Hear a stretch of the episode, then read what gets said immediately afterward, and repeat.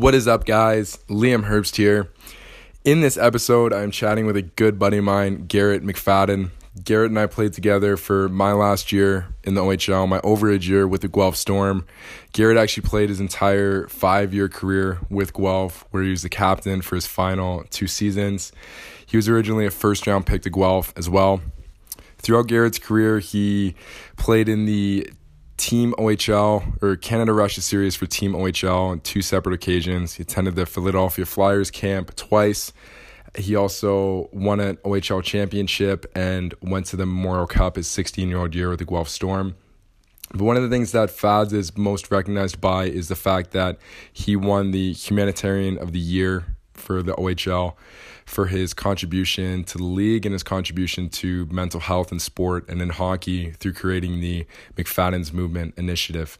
We're going to chat all about what the McFadden's uh, MM27 McFadden's Movement Initiative is, as well as Garrett's career, and and just have a discussion about some of the things that we learned throughout our career and our advice for younger hockey players, and and ultimately just really hockey players of, of any age. I hope you guys really enjoy this episode. Thanks so much for listening. Garrett, how are you doing, buddy? Good, good. It's uh, obviously it's great to check in with you and, and hear from you. Yeah, man, you as well. I'm happy that we could get to be on here and connect after um, your end of your OHL career as it was for for mine last season playing in Guelph. Like for everybody listening, it'd just be really awesome to give a little bit of a background of, of who you are and where you came from, where you're where you're at now. Yeah. Um.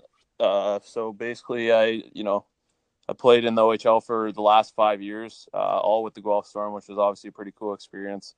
Um, I grew up playing hockey.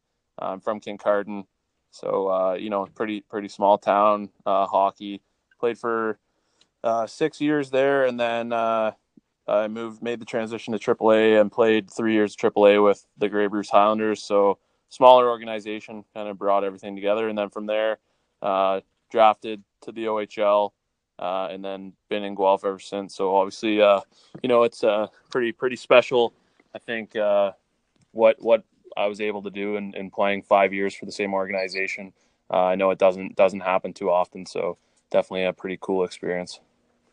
Yeah, one hundred percent. I know seeing Rick Gaetz, the owner or the one of the owners of the Storm, come give you a hug at the end of your at the end of your last game. Like that's a pretty special moment. That's something that that I for sure never had from from any of the owners that I ever played for. But I think it was just a testament to you and the commitment that you had obviously to the organization and, and how much you really gave to the city and, and the team and it's something you should definitely be really really proud of as i'm sure you are yeah it was uh, definitely you know a tough uh, tough moment at the end i guess you know coming off and i think to see him down there and, and obviously the support that you know he's he's given me over the last five years, and I think the relationship that we've built together it was uh, it was definitely a moment that got me pretty choked up and kind of made things all surreal. I think you know over the last year I've trying to not think about the graduation process and moving on from from OHL. You just kind of want to stay in the moment and, and enjoy it as much as you can. But um, yeah, definitely walking down that tunnel, it all just kind of became became real for sure.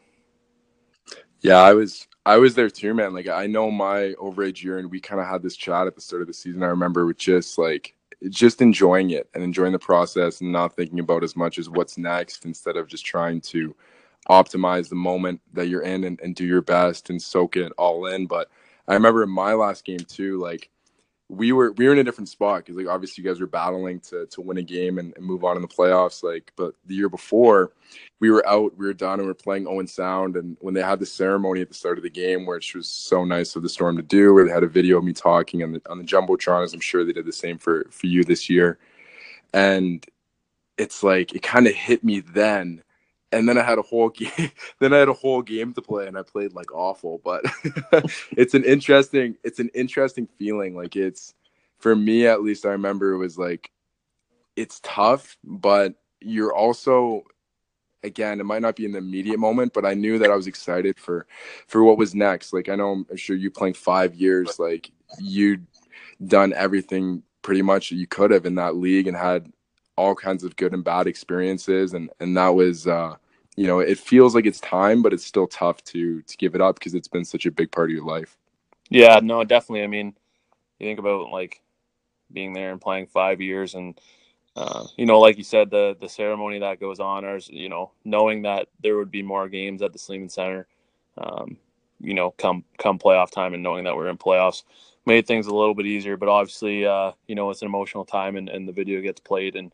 you know, kind of reminiscing on on you know the old times, and, and obviously giving giving some thought to that, and you know, wondering could you could you have done anything different or, or you know made your experience uh, you know a little better? And and I think one thing that I'm definitely thankful for is that you know I don't think there's too many things that I really could have done um, or or you know would want to change about my OHL career. I'm you know I'm I'm proud of of everything that's happened and and everything that you know I went through and I think it's really really shaped me into you know who I am today and and you know I'm obviously uh, you know pretty happy about about being able to grow up in this community and and you know get to know guys uh, in the in the organization and play with a lot of really awesome guys over the course of, of five years. So you know it's definitely one of those experiences that you want to be emotional and and you know I think that maybe a bigger difference between you last year being the only overager and and you know having that moment to kind of not not be able to maybe share it with with different teammates just because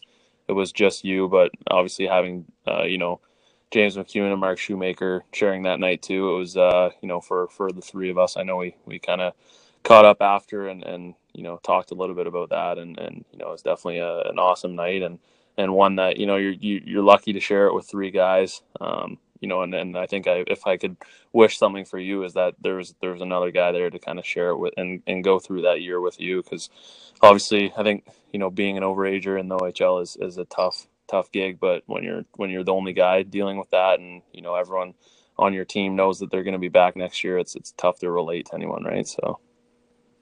Yeah, dude, I I'm there too. Like I I had that I had that thought throughout the year that again just sitting in the pit and being like I'm the only 20, like, you know, I'm the only yeah. 96 here. It's like I'm literally older than every single person. It's interesting. It's an interesting situation because as you're growing up, a lot of the cases, it's like you're the young guy. And I'm sure you can relate. Like when you go into your 16 year old year and 17 year old year in the OHL, you're young and then you're old. And it's like, it's like flipping a light switch. It happens so fast that you can't really fathom it. And to be in that position where it's like, now you're the oldest.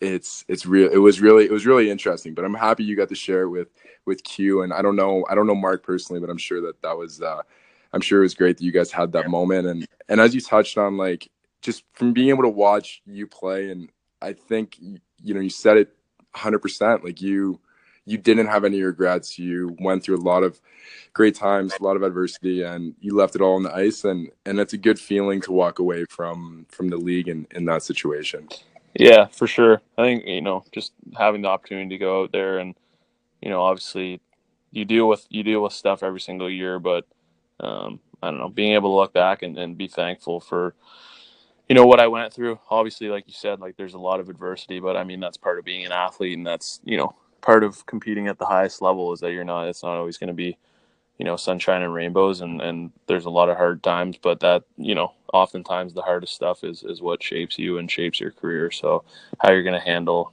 those type of things. And i think being able to come out of that and, and like you said have no regrets uh, it's it's definitely you know makes i guess sitting here right now not really knowing what's next for me just yet uh, maybe a little bit easier you know what i mean?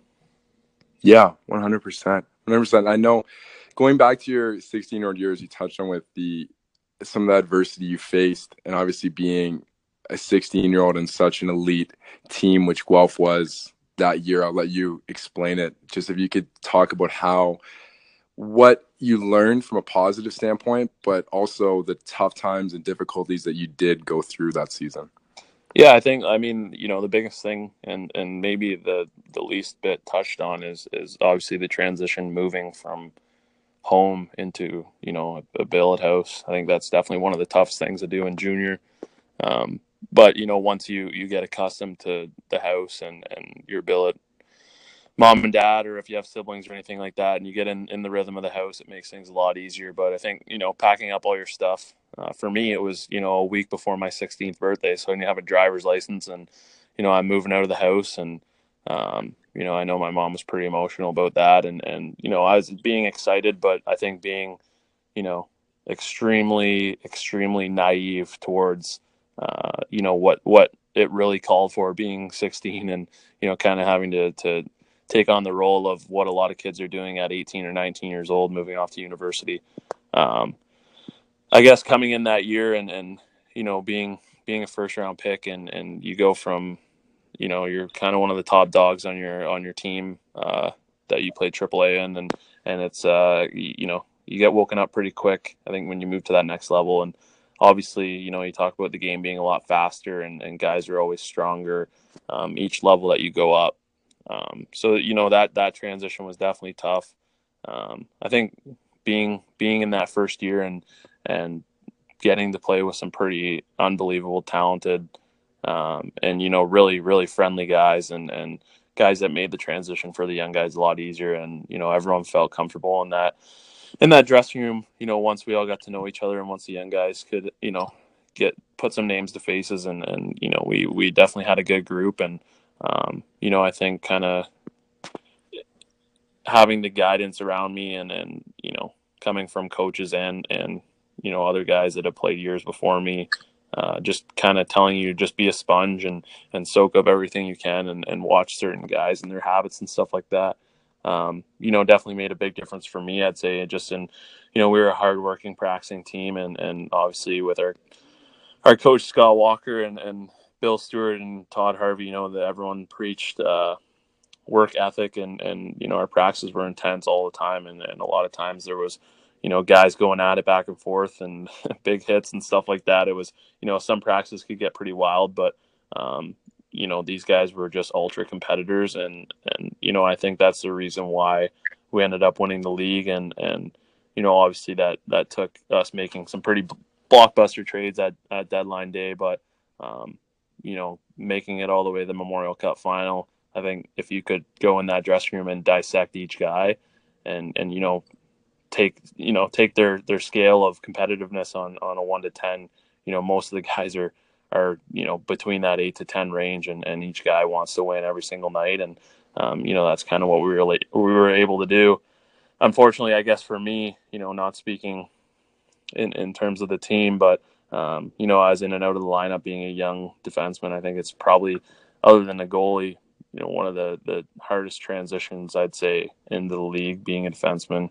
Uh, you know, so many tips and tricks on on how to play properly and just move pucks out of the zone. But you know, it takes a, a good year, maybe even two years before you're really realizing, you know, the, the plays that have to be made and stuff like that. So, um, you know, I think in my opinion, I transitioned a bit slower than some, uh, which was definitely disappointing and ended up, you know, watching a lot of hockey from the stands. And, um, you know, it was one of those, those years that definitely changed me, but I had a lot of support around me, uh, like I said, from the guys and the coaches and, you know, for my billets and stuff like that, just kind of stay positive and show up to the rink and just work hard every day. And, you know, there's one thing that I could control and that was, you know, showing up and, and doing what I was told. And, um, you know, I was lucky to, to be there and to learn and watch a lot of really awesome hockey. And I think it's really shaped the way that, you know, I want to play and, and also, you know, the way I want to compete every single night. Yeah, 100%. Yeah, I think, and I, I touched on it a little bit in, in my last episode with Jeff uh, just about the intensity in practices. And one thing that's kind of funny is that Robby Fabbri was one of the guys who he mentioned had that really, really high compete and work ethic. And Robby and I would always have battles in practice and along with pretty much the whole team. But is, was Robby one of those guys as well that really kind of carried the torch and having those intense practices? And, and who were some of the players who really led the way in that sense?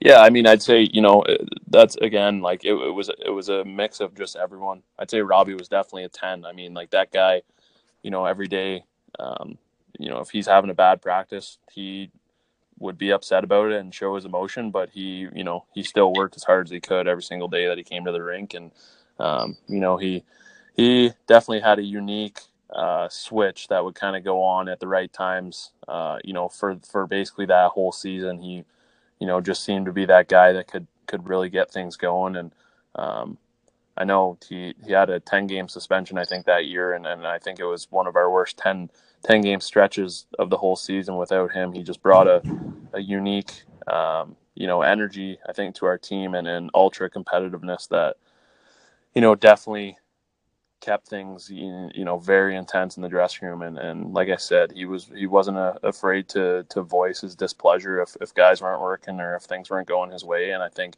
again like I said he had a way just to kind of channel that to himself and and you know turn it into producing and scoring goals and being a big time player um, throughout that year obviously I think we had guys like you know Kerby Rychel, who again that guy he's a for sure 10 out of 10 uh, you know competitive competitive wise um, Matt Finn was our, you know, definitely our, our, our leader back there, and he made sure that all guys were pretty much accountable. And then, you know, just stemming from there, like every single guy on on the team just competed, and and there was always a friendly competition. And um, you know, we had basically th- three first lines, and those guys were fighting every single night for for ice time, and and you know, every single night, you know, someone was producing on some line. So you know, we, we were scoring lots of goals and, and blowing a lot of teams out, but that's just because, you know, we had that, that mix of, of friendly, but, but on each other competition in the dressing room and, and, you know, fighting for, for more opportunity and stuff like that.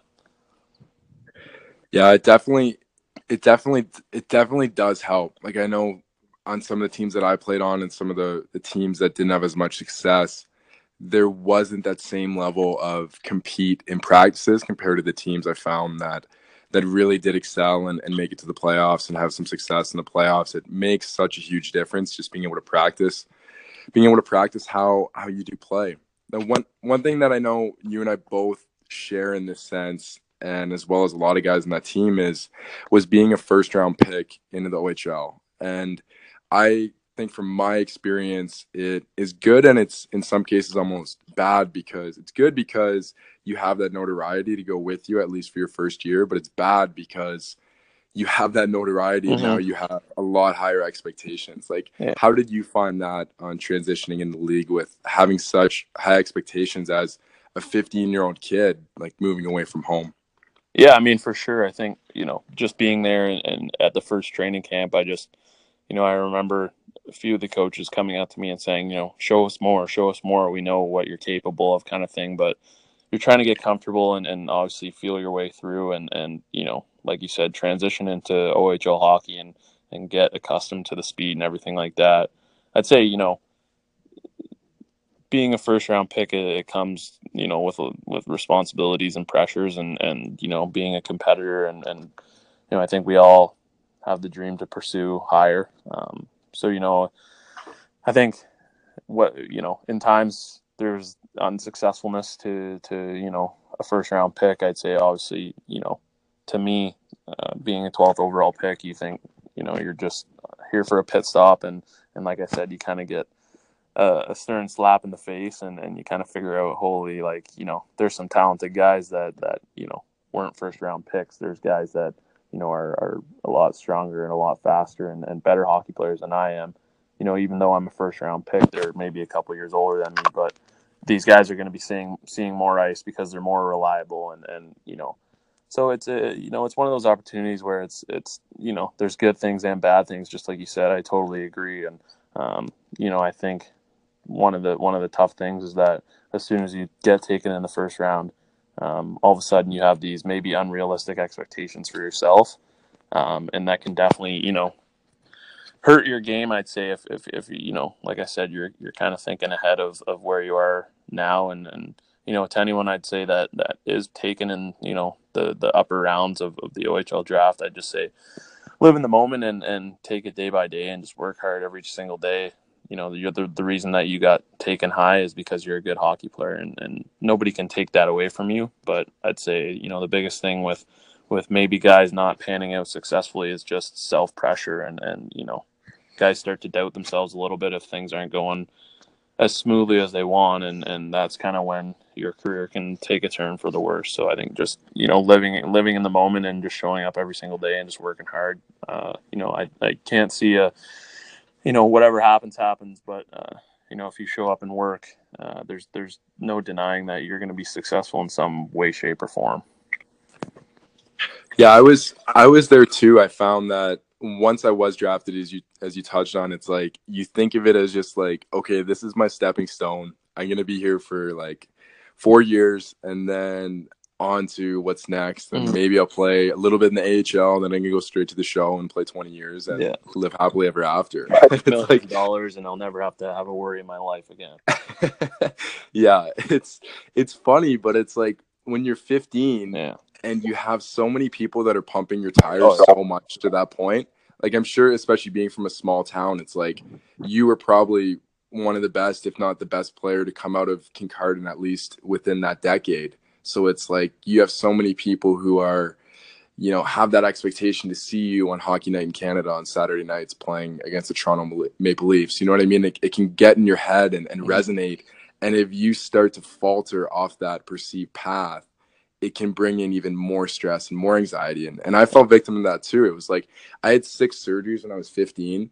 And it doesn't help that you have that expectation from the organization of being a first round pick and having to perform. But it was like I put the pressure on myself. It's like I wasn't rated to get picked in my in the draft, and I was like pissed about that. I wasn't happy, and and I made some decisions that year that I was trying to like fulfill that perceived dream that I had for myself originally, and it really I think hurt me a little bit in the long run. Like if I just yeah. shut my mouth and worked hard and and and you know controlled and, and did what I could could control and not try to do too much, I would have been in a lot better shape than trying to be like, I thought I was going to be here and, and I'm not. So I need to like try to, you know, take a shortcut there or whatever it is. It's just like, just, you know, don't get too worried and too consumed about where you are at right now, especially when you're 16. Just work hard every day and, and things will work out.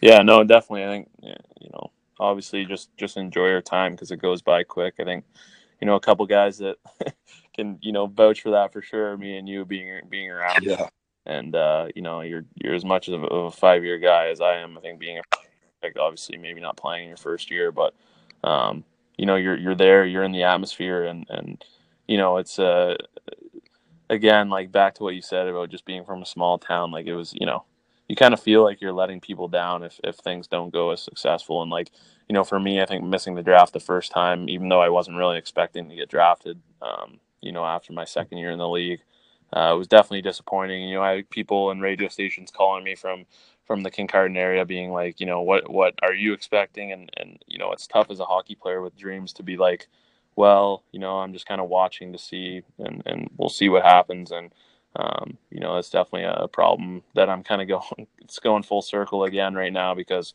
you know you're being done and and you know not having a, a future plan as of right now set in stone. It's it's tough because a lot of people are interested in where you're going and, and, and what's next for you after the OHL. But uh, you know, it's pretty tough to, to give them a straight answer because you don't have one yourself. So, um, you know, you, you want to be successful. And, and I think a lot of people want to see you su- succeed. And it's tough, I think, not only to see the kind of disappointment, you know, that you don't know exactly where you're going, but I think, you know, it's disappointing to yourself that, that obviously you don't you don't have a clue and you're just kind of ho- hoping things out and um, you know again it, that comes back to just putting a lot of pressure on yourself and you want to be successful and and you share this dream but um, you know not all things can work out and, and you just hope for the best and you know like i've you know i can tell it's it's it's a bit of a trend that uh, you know the way i'm talking but um, you just kind of go go about your day and go about your business and just work as hard as you can and, and you know whatever happens will happen and and you know if it's if it, you're meant to be successful and be a you know an NHL hockey player and make a lot of money, then you know things are going to happen. But you just have to carry yourself the right way.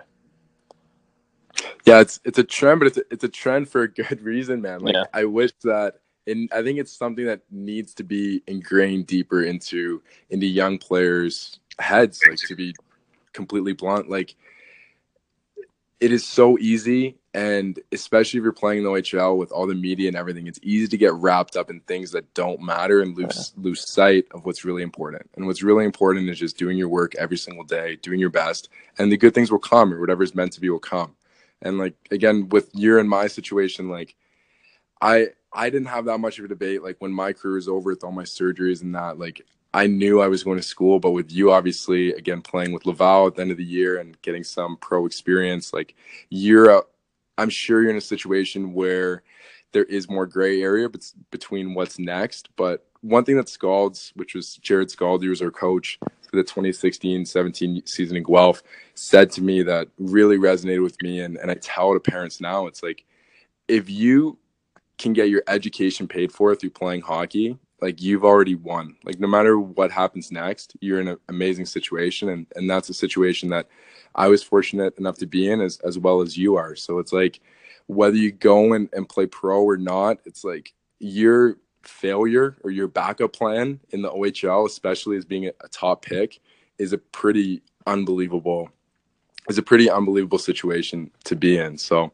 it just goes to show it's but I know what you mean. It's like you finish you finish your career, you finish your overage year, and then it's like I don't know what's next. It's like I was hoping to be on and playing, you know, have my NHL deal now. I may not have it. And then it's like you feel like you may be letting people down, but you don't realize in the moment it's like you by playing hockey, maybe you saved your parents so much money through potentially having to pay for your education or you have the opportunity to go to grade school. Or you had all these amazing life experiences built all these skills built all these relationships which will help you going forward. Yeah definitely. I think it's you know it's good to think about um, you know the hockey community being so tight and um, you know i think the, the connections that you can build just from playing a few years in junior even if it's you know junior c or junior b or you know major junior obviously if you're lucky enough to, to play major junior your connections and in hockey and the people that you get to know and, and even the guys that you get to play against and become friends with um, you know it's definitely going to help down the road. It's tough to you know envision that at 20 21 years old and and you know think about how you know 10 years down the road where you're going to be and, and what's going to be going on and what connections are you going to be you know closer with and, and what's going on in your life. But um, you know, like you said, like having the opportunity to play hockey for five years and come out of there with either a pro opportunity and, and you know, to go off and, and start making some real money playing hockey or to, you know, start going to school and have your school education paid for and, and, you know, basically you've played to get yourself a degree. Um, it's, it's, you know, the, the OHL definitely sets you up for, you know, to be successful as long as, you know, you're, you're driven and, and you're smart about, you know, where you need to go and, and when when it's the right time to either back off or, or you know pursue pursue your dream further. 100% one thing going back to uh, to the draft and as you said you're um, just progressing excuse me progressing through your ohl career your draft year like how did that how did that unfold for you? Yeah my, my draft year i think was unique and and you know I, I won't be the first one to say you know, a lot of times people make excuses and, and, and do a lot of stuff like that. Um, I missed 10 games due to injury. I broke my jaw uh, around Christmas time, which was a pretty gruesome injury and, and one that, you know, was uh, definitely hard to deal with. I was wired shut for, for six weeks, ate all my meals out of a straw. I dropped about 25 pounds um, over the course of six weeks. So it was, uh, you know, I wouldn't wish that injury on my worst enemy. It was, it was definitely something that I wish I could have really never experienced. Um, in terms of, of you know my hockey play that year, uh, again we had a pretty strong team, and, and I kind of found myself on the out, outside looking in in terms of getting power play time and, and you know playing some bigger minutes. Um, you know we had some really talented guys, Ben Harpur, who is now you know logging minutes for Ottawa in the in the National League, and, and Zac Leslie, who is a you know 55 point, 60 point o- overager um, and you know obviously signed a contract with Los Angeles and is now you know playing in Chicago uh, under the Vegas system. So you know having those two guys in front of me and and and obviously trying to you know grind for some minutes and grind for some playing time, it was it was a bit difficult and I think you know definitely stressful. I think after the first year when you know I was healthy scratched about 45 times, you want to get in there and, and show people what you're capable of and. Um, you know, I had a, a good start to the season. I was pretty impressed with the way I started. And then over the course of the year, I think, you know, just losing a bit of opportunity, maybe having a bad game here or there was affecting affecting some of my minutes and and you know just kind of falling off the central scouting list and then never really getting back on there um, you know for for a more two-way style defenseman uh, I only had about 18 points maybe that year uh, which just you know just wasn't cutting it for for a guy who's playing you know almost 60 games that season. Um, so you know, I mean, as much as it was uh, to me unsuccessful just because I didn't get drafted at the end of the year, um, you know, uh, for the first half, it was almost like you know the second half of my rookie season, only playing 42 games in my first year, so still relatively, um, you know, under experience and just kind of learning what style of play I wanted to go with, and um, you know, I think moving on from there, like I said, I'm not gonna sit here and make excuses about being injured because I still had you know 58 other games that season that that I could have you know maybe done a little bit more or you know hopefully had had played better, but. Uh, you know that's just the way things go sometimes, and, and obviously you know the NHL draft can't work out for everyone, and and you know I think once you, you get to this level, you realize like there's a lot of guys that go through the league that are either undrafted or or they have to wait a little bit longer to get drafted, and you know, there's there's always on each team more guys that aren't drafted than there are guys that are, and you know, you kind of as a as a young kid, you just thought every single guy in the OHL pretty much is going to get drafted the next level, and just it just kind of works like that. But it can't be the future for everyone. So, um, you know, I think moving on and, and into that, um, you know, it's a, a, good experience. I think just being eligible for for the season after that too, and um, you know, to me, I think I had you know probably one of my best years uh, in my third year, but obviously, you know, the team was dead last, and I think we only won 13 games. So it was one of those tough seasons where, you know, do you pick a kid, uh, you know, that that has put up some numbers on a on a deadbeat team? I don't know because I think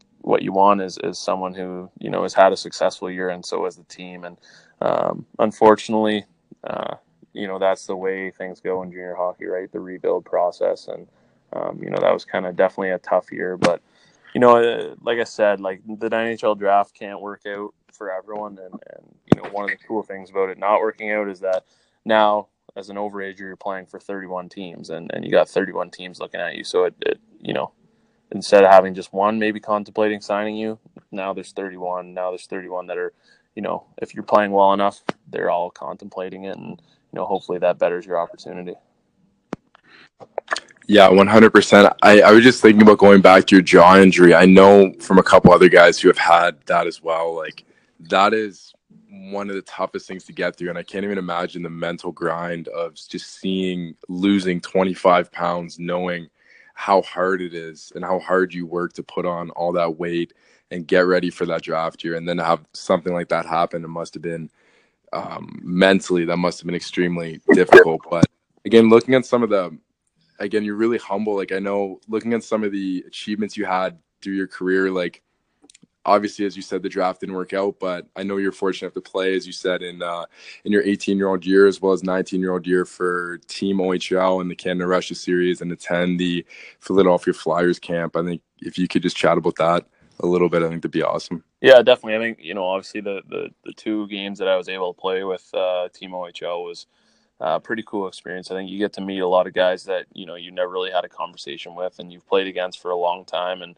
um, you know you kind of get to be on on their team and see the way that they play just from a different perspective. And I think especially as a defenseman, it's a, it's kind of a cool way to to learn what guys' habits are. You see them, you know, coming down on you all the time, but when when you're watching them from behind and watching forwards make plays that are all happening, you know, in the opposite direction than you're used to, and and you know they're they're trying to find holes and, and do stuff like that. It, it definitely, you know, as you're watching, you're you're kind of studying these guys just so that it makes it a little bit easier the next time you meet them in a in a you know regular season OHL game. So it was definitely a cool experience. You got to play with with and against a lot of really talented hockey players. Obviously, the Russian team coming over was, you know, it's it's you get the chills kind of thinking about you know potentially obviously it's it's one of the first stages but but you know going to world juniors and and you know even having a sniff at that it was uh you know pretty pretty pretty awesome experience and one that I'm really thankful to not only have done once and and you know but to do it twice and and have one of those games be played in Owen Sound which is pretty close to my hometown. It was definitely uh definitely a cool experience. I think in terms of you know, going to Philadelphia and getting the first taste of, of NHL camp and, you know, hitting a development camp first, uh, it, it, you know it's cool. You again you get to see a lot of players that you've never been able to be on the ice with, uh, skate around with them, and, and you know meet meet guys from different countries and and kind of get their background story and, and what has gotten them to this point. Um, obviously, going back for main camp was was pretty unbelievable. Um, Philly at that time was was still missing a few guys uh, due to the World Cup being on, so um, you know, the last couple days I was there, guys like Shane Gostisbehere and Sean Couturier and um, uh, Jakub Voracek uh, were starting to, starting to come uh, back, and and you know it's pretty cool to definitely see those guys and, and how hard they work and how skilled and just you know awesome hockey players they are, and you know you kind of try again to to be a sponge there and just pick up as much as you can. And um, you know, if you can have a conversation with with anyone at any point, uh, you know, there's there's a lot of beneficial stuff um, that you can learn, and you know, you you try not to be you know too shy with with some guys. And you know if you have a question or something like that while drills are going on it was it was pretty cool to you know turn to michael del zotto and be like you know what what am i doing here in this drill? And have him explain it to you. So i mean it's it's a it's an experience i guess like no other. You watch these guys on tv growing up and all of a sudden you're out there practicing with them and um, you know, it was uh, definitely a really, really awesome experience, and you know, it's one that you just hope to to get another chance and and to come back. You know what I mean? Yeah, for sure. Like the one thing that I noticed throughout my career is that those unique experiences, like for me, it was I didn't play for Team OHL, but getting to play in the top prospects game and, and getting to go to the San Jose Sharks camp twice.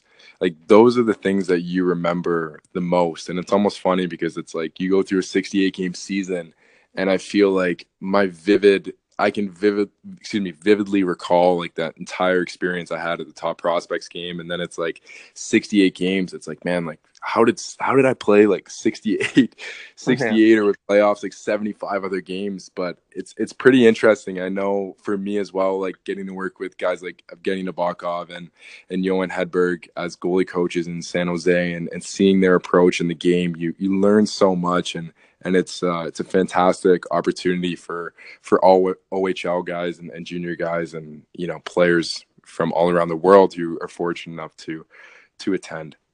Yeah, no, definitely. One, it's, a, it's a cool experience for sure. Yeah. So you you were rightfully so the captain of Guelph for it was two years, right? It was 19 and over age year, I believe. Yeah, two years. Or were you okay? Yeah, and you were an assistant the the year before. That's right. I'm just recalling how um how did you find how did you find that whole experience? And and really what what else came with it? Did you find that there was more pressure or obviously there's more responsibility but like how did it affect your play on the ice and, and mm-hmm. what did you learn from it as a whole? Yeah i, I mean uh, to me like uh, especially in the ohl I, I wouldn't say that it comes with uh, more pressure on the ice. I mean a lot of times you know guys that, that are named captain um, you know you're usually more experienced and by that time you've kind of figured out figured out your game and and you know it's one of those things that you can definitely you know put on the side focus. And um, you know for me i think it was just going out there and and again going back to it but just kind of working hard. And, and you know the biggest thing for me was leading by example. And you know that was one thing that you know i knew was easy and i knew i was going to bring uh, every single day. Um, in terms of just more responsibility i'd say you know definitely for sure everything you know everything that's going on at the rink falls on your shoulders. You know, if things are going wrong, then then you know you're taking a lot of heat, and you know the coaches kind of want to get an insight onto what is what is the mood of the dressing room all the time, and and you know you can't blame them. And I think as a captain, it's important to always have a gauge for what is going on in the dressing room, and and you know the attitudes of you know each and every individual. Uh, can be a little bit overwhelming, I think, when you're you know trying to stay in touch with you know 23 or 24 other guys and and you know deal with coaches and stuff like that um, the biggest thing I notice is is stuff away from the rink and and just kind of being responsible for for a lot of stuff that goes on, you know, outside of the rink. Um, you know, because we're teenagers and, and guys are going to make mistakes and stuff happens that, you know, needs to be talked about and discussed. And, uh, you know, obviously there's, there's, you know, I'm sure a lot of stories that, that any captain could tell about stuff that goes on away from the rink. And, um, I think just kind of keeping guys accountable and making sure that they're well aware that you know if they're going to be getting in trouble, then you know they're not the only ones. A lot of the guys are going to be taking the heat for for what's going on in, in terms of the leadership group and stuff like that. So it's uh you know if you can get in and, and be a captain of a, a team that kind of understands that, and as long as you know they have a respect for the leadership group, it makes makes your job a lot easier. But obviously, you know, like I said, guys make mistakes and, and stuff happens, and um, you know, there's there's always going to be, you know, people getting in disagreements, and that's just kind of the, the competitive nature and, and just part of you know being in, in that team atmosphere. Things can't always be perfect, and, and if they were, it would you know it would just be almost a little bit weird that that stuff isn't going down, and um, you just kind of have to be able to, like I said, gauge uh, gauge the mood of each guy, and just make sure that you know the team's running efficiently it's just it's one of those responsibilities and and you know i think compared to my first year as a captain, even as assistant captain. Um, you know, towards this year, this year was just a lot a lot easier. You kind of know how to handle stuff and how to talk to guys and how to get the most out of guys and um, you know that comes with i'd say comfortability with yourself and, and your leadership style and just kind of the way you want to pursue uh, you know making sure everyone's on the same page yeah i know it's i'm sure i can imagine just the balance between the and something that again with being the only overager in guelph last year that i was in one of the leadership roles as well and having to deal with and just thinking back of of a couple things that that happened that we won't talk about. I know that happened that happened with uh, with with every single team for sure, but um, but I remember it's like it's an interesting it's an interesting dynamic because you're like you have to be that guy that's like for the boys and and for the team and but you also have to make sure and you're abiding by what the coach and what his vision really is and and I'm sure that can be the most difficult part because obviously you want to put the guys first but you have to uh you have you to have be that sure. voice of reason yeah and as long yeah. as you kind of keep you know both sides happy then usually things tend to run smoothly but that can't always be the case but I mean uh yeah it's yeah. one of those things right like it's teenagers right it's uh, you can't be perfect and makes things interesting. That's for sure. Yeah, a lot of young guys they make mistakes, as we talked about when we were young, sixteen and seventeen yeah, years old. We know we made mistakes too, but yeah, I think I think we were pretty good. One one other thing that obviously for I'm sure a lot of people who know you and, and know Guelph and and the you know the OHL to be quite frank is the McFadden's movement that you created and and obviously being a captain you exemplify great leadership and aspect in that aspect. But from this initiative that you created, this is something that I have honestly like something that has inspired me in different ways and and was great for me to see somebody a player one of my colleagues take this initiative outside of hockey and, and something that wasn't typical especially it's in the hockey culture i'm sure as you know it can be hard to kind of stray off that stray off that path that everybody heads down and doing anything outside of like you know being a hockey guy can be easily easily ridiculed or made fun of or easily kind of separate you from the group in some different aspects but anyways we'll chat about that in a bit. I just i'd love to hear for those who may not know about mcfadden's movement what it is what your motivation was behind it and and where it's where it's come in the last couple years yeah so uh, i started uh, we kind of had our jump start. Uh, it was August of 2006, 2017. I want to say it's it's about we've been going for about two years now. Um, yeah, 16. Yeah, so 16. Um, yeah. So basically, I mean, for me, uh, always being involved in, in community stuff, and that's I think one of the, the things that the Guelph Storm does. I'd say almost better than anyone else in the OHL is their community relations and and all the different events that we get to go do are, are top notch. Um, I think you know at that point, I, I realized I kind of, you know, had a, a, good relationship with with everyone in the community and, and a lot of the Storm fans, and I felt comfortable. I think kind of wanting to branch off and, and start something that, you know, I wanted to to promote a message and. Um, I think you know, being a, a young kid, uh, you know, when I was in grade nine, I uh, lost a family friend to suicide. Uh, Wes Cameron, he was a Grey Bruce Highlander. Um, his parents owned the funeral home in Walkerton, and my parents owned the funeral home in uh, in Kincardine. So you know, we we were well aware of each other, and and you know, close family friends. And my sister was actually uh, dating Wes's older brother Wendell uh, at the time that he died by suicide. So it was definitely a, a you know an experience that was extremely raw and one that you know became uh, something that impacted me largely and uh, you know i think for a community and and you know coming from small towns uh, we kind of branched together and um, it became something that was really important to everyone around there um, and when i realized i kind of you know had this this i guess ability to to share and and you know kind of promote something that definitely needs to be talked about more and more and um, you know, obviously with with mental health becoming more prominent and more people are coming out and talking about it, um, you know, it still really hasn't reached its full potential at all. So um, I think me having the opportunity to kind of you know share my story and what I had gone through, not only with with the loss of Wes but also you know my own career struggles and and just kind of be you know that voice to show kids that you know even though we're playing in the OHL and living this lavish lifestyle that you know thousands of people are coming to watch us play. Um, it's a, it's a, it's a lot for an you know 16 year old kid and and you know through 20s it's it's a tough age where you're really growing and maturing and and at the same time you're kind of being treated like a piece of meat to be going out there and, and you know performing your best every single night and if you're not you know you're dealing with with a lot of you know after uh, you know backlash and, and stuff like that not only from coaches but agents and parents and and you know people are wondering why you're not being successful or why things aren't going properly or how they should be so um, i think you know having the opportunity to go and share my story um, i've talked with about 20 different minor hockey teams now probably five or six different schools. Uh, we're kind of getting into more of that again uh, now that that uh, the season's over and have a chance to kind of relax. And so we have a few talks next week, but basically just kind of promoting that and and uh, we've been raising money uh, with different events. We did the 50-50 at the Sherwin Williams Top Prospects game. We've done a uh, road hockey tournament. Um, we've done all, all sorts of different stuff. we have our second annual road hockey tournament coming up on June 16th.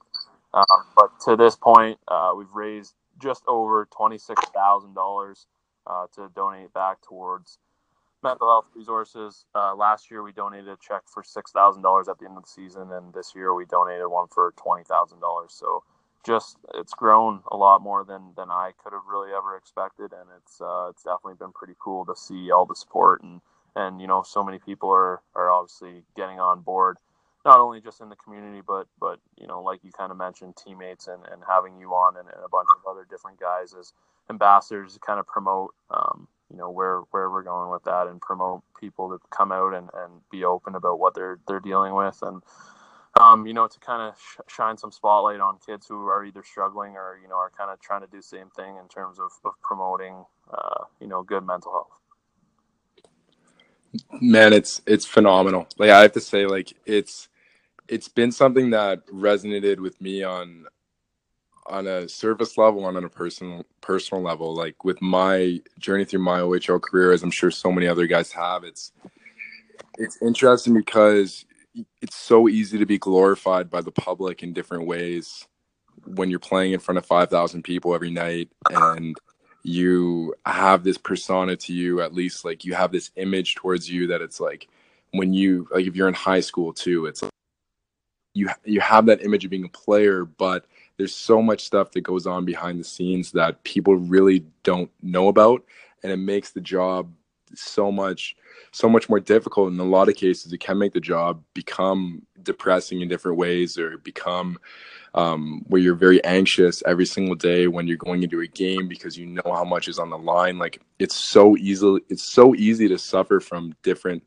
mental health related illnesses while being a peak performing athlete. And and I know that with me like things that I went through through my career through the tough times and through the ups and downs through the surgeries I had and through getting benched and getting reamed out from coaches like I think it's I think what you're doing is really having a deeper impact on, on a lot of people who potentially aren't you know you wouldn't from an outsider looking in potentially wouldn't think that it would have that much of an impact. Like guys who do play in the league or guys that um whatever it may be really successful people are like wow like this is fact it has affected me personally and and the fact that you have done what you've done to start that initiative and seen how many guys have really jumped on board to, to help and support you as i have I think it's just a testament of two things of an, such an amazing job that you've done, as well as how much of a need there really is for somebody to step up and, and do it.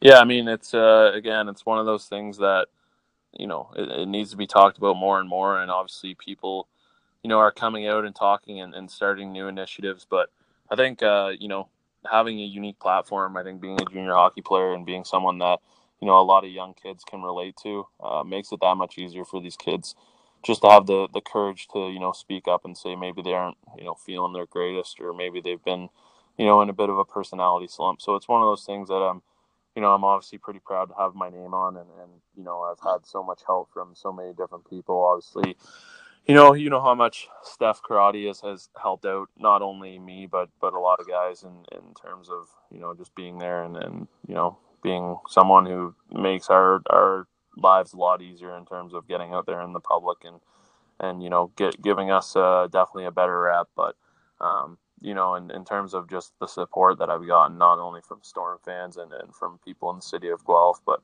I think you know across across the hockey community, it's uh, it's definitely been been pretty pretty eye opening for me, and and you know definitely something that I'm you know extremely proud of.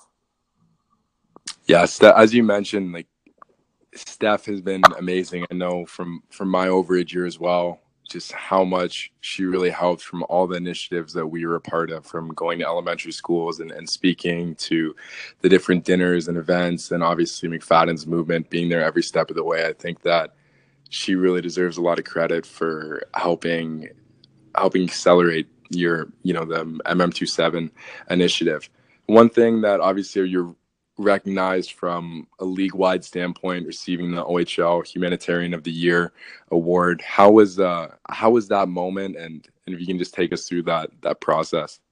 Yeah again i mean obviously it's uh you know it's a it's an award that not only you know means I think a lot um, in terms of me and, and, the people that have helped me. And like I said, I, it's tough to to take credit for an award that you know you've had so much help to to start an initiative and so much so many people kind of backing you up. Um, you know, obviously just kind of me showing up and, and, and just kind of I guess being the face of it all and, and putting my name on it has you know just been an awesome opportunity for me. Um, in terms of I'd say you know that day and receiving that award, obviously growing up in you know close to Owen Sound and watching games in Owen Sound, I knew you know Dan Snyder and knew you know about how how good of a hockey player and person and leader he was, uh, just kind of in, in that community and, where where he he was in, in his career. So um, you know having your name, I guess, instilled on on one of those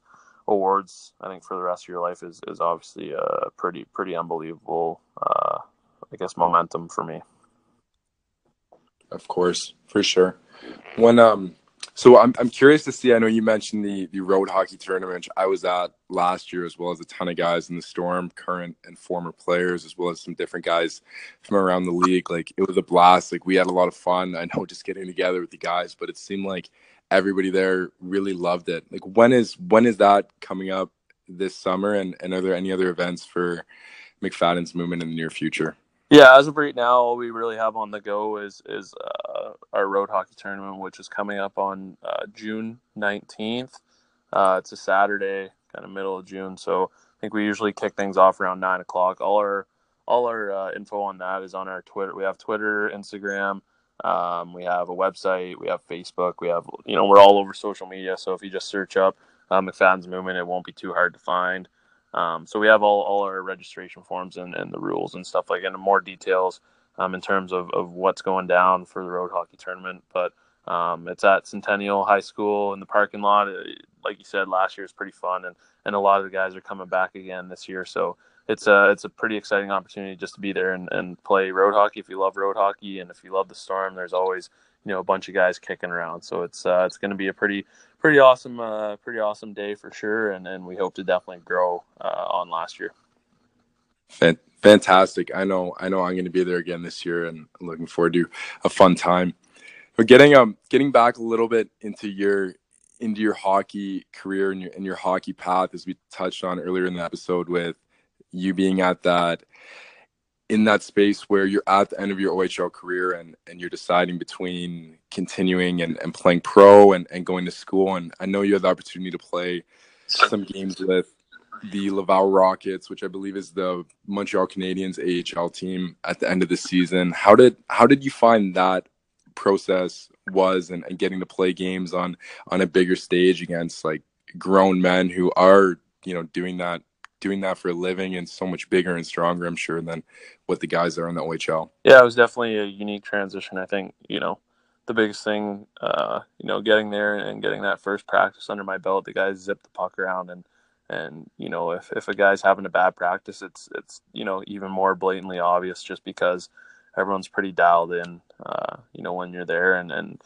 you know, it's not often that guys are making mistakes in practice, let alone in the game. So it was uh, definitely a cool experience, and you know, the guys are a lot stronger and a lot quicker. And I think the biggest the biggest transition piece that I noticed in the four four games that I was there is you just can't take a shift off, and and you know, guys are on you all the time, and um, you know, it's it's a transition that you want to have to make because you know you're you're up in that next level, but um, you know, it's definitely definitely a lot uh, pretty grueling. I think would be, you know, it'd be uh, you have to make sure that you're in really good shape all year round to make it through a, a 72 game season and, and you know still have the the energy to really give her for playoffs. So. Um, you know, it keeps uh, keeps things in perspective, and, and definitely for me, I think a cool experience just to get a few games and, and kind of get in touch with, with what their lifestyle is like and, and what a day by day life looks like for those guys, uh, you know, in terms of transitioning for next year and, and hopefully, you know, being being there full time and, and getting a chance to, you know, play a full season in the AHL next season. That'd be amazing, dude. I, I know I'm I'll be wishing you the best if, if that's the path that you decide to go down and I'm sure you'll have a lot of success and and as we touched on earlier, like I know that second the second option obviously if you do decide to go and and play at school, it like you're gonna have a lot of fun. Number number one, mm-hmm. but um number two, like it's people don't realize that it is a good balance as well. Like you're gonna be in a good spot to be able to continue playing hockey and and having fun while while getting an education and, and no matter what it's it's pretty much it's pretty much all good and and I think that's something for the young guys in the OHL, the guys who we talked about who are potentially the high picks and have a lot of pressure on them as 16 and 17 year old kids to to realize that like no matter what happens, like if you get if you have a career ending injury tomorrow, you still have a plan that is solid. Like your your life is not over. Like even yeah. if your hockey career ends, it's like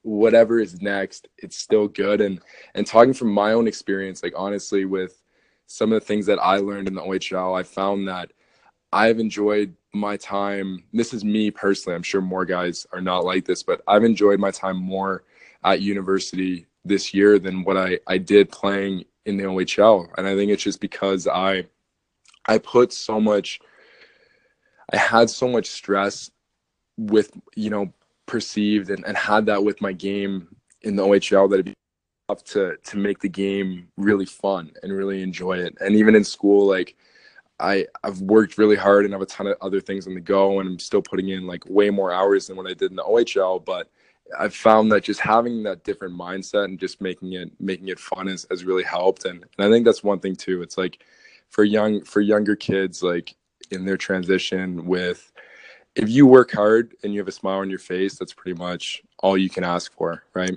And I think it's the same thing for for everybody who's playing hockey, like as well as you know guys like you and me. I'm retired now, but if you if you have a smile on your face and you're doing your best, like that's pretty much that's pretty much all you can ask for. Yeah, no, absolutely. I think yeah, just going back and taking things lighter and and you know obviously enjoying your time. I wouldn't say that you know anyone goes through it and doesn't enjoy their time, but it just you know depends how much pressure and and you know how much uh you know you're feeling. I guess the pressures of of playing in the OHL and stuff like that, but. Um, you know, I think to me, uh, I'm interested in, in, you know, I'm ready to move on. I think being in the OHL for five years, it's, you know, it's it's time for change, and and you know, I'm really excited about what the future holds. For sure, for sure. I'm excited for you too, man. Like no matter what happens, it'll it'll be good.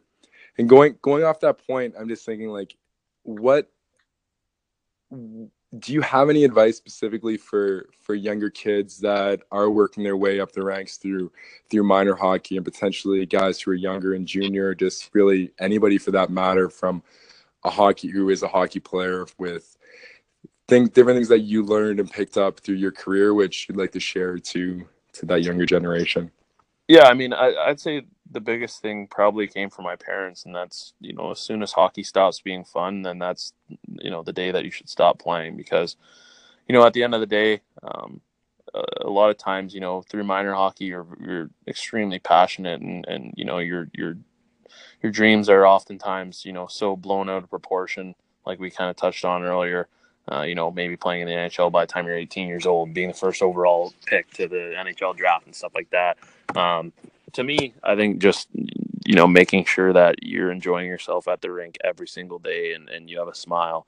And, uh, you know, as long as, as you can genuinely say that you're having fun and, and, you know, even even if things aren't going your way if you can go to the rink and and that's you know that special release you still get that and you still have that passion for hockey then you know that's the, the the one thing that you should just chase is chase that passion and and anytime that you feel it going away or, or you know you become un, unpassionate about hockey it's, it's maybe you know time to to back off a little bit and and you know kind of realize and, and think hey what am i doing here? But um, you know, oftentimes, uh, you know, and it's very similar to, to a lot of guys. Everyone's pretty passionate about hockey and, and really loves it. But I think, you know, forcing yourself into that and, and maybe, maybe losing touch with, with the fun side of it, uh, you know, can definitely hurt sometimes. And as long as you love what you're doing every single day, then, you know, there's, there's no better piece of advice that I can give to anyone. You know what I mean?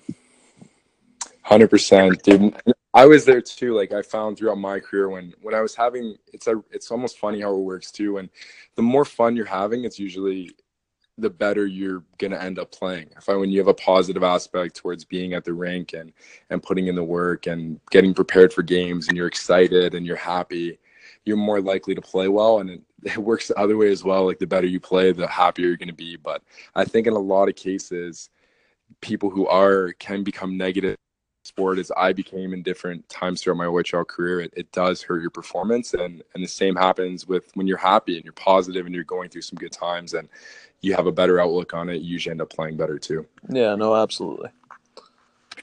Well, Fads, thank you so much, buddy, for for coming on. I think everybody listening has found this extremely insightful and, and learned a lot. I really appreciate it, man.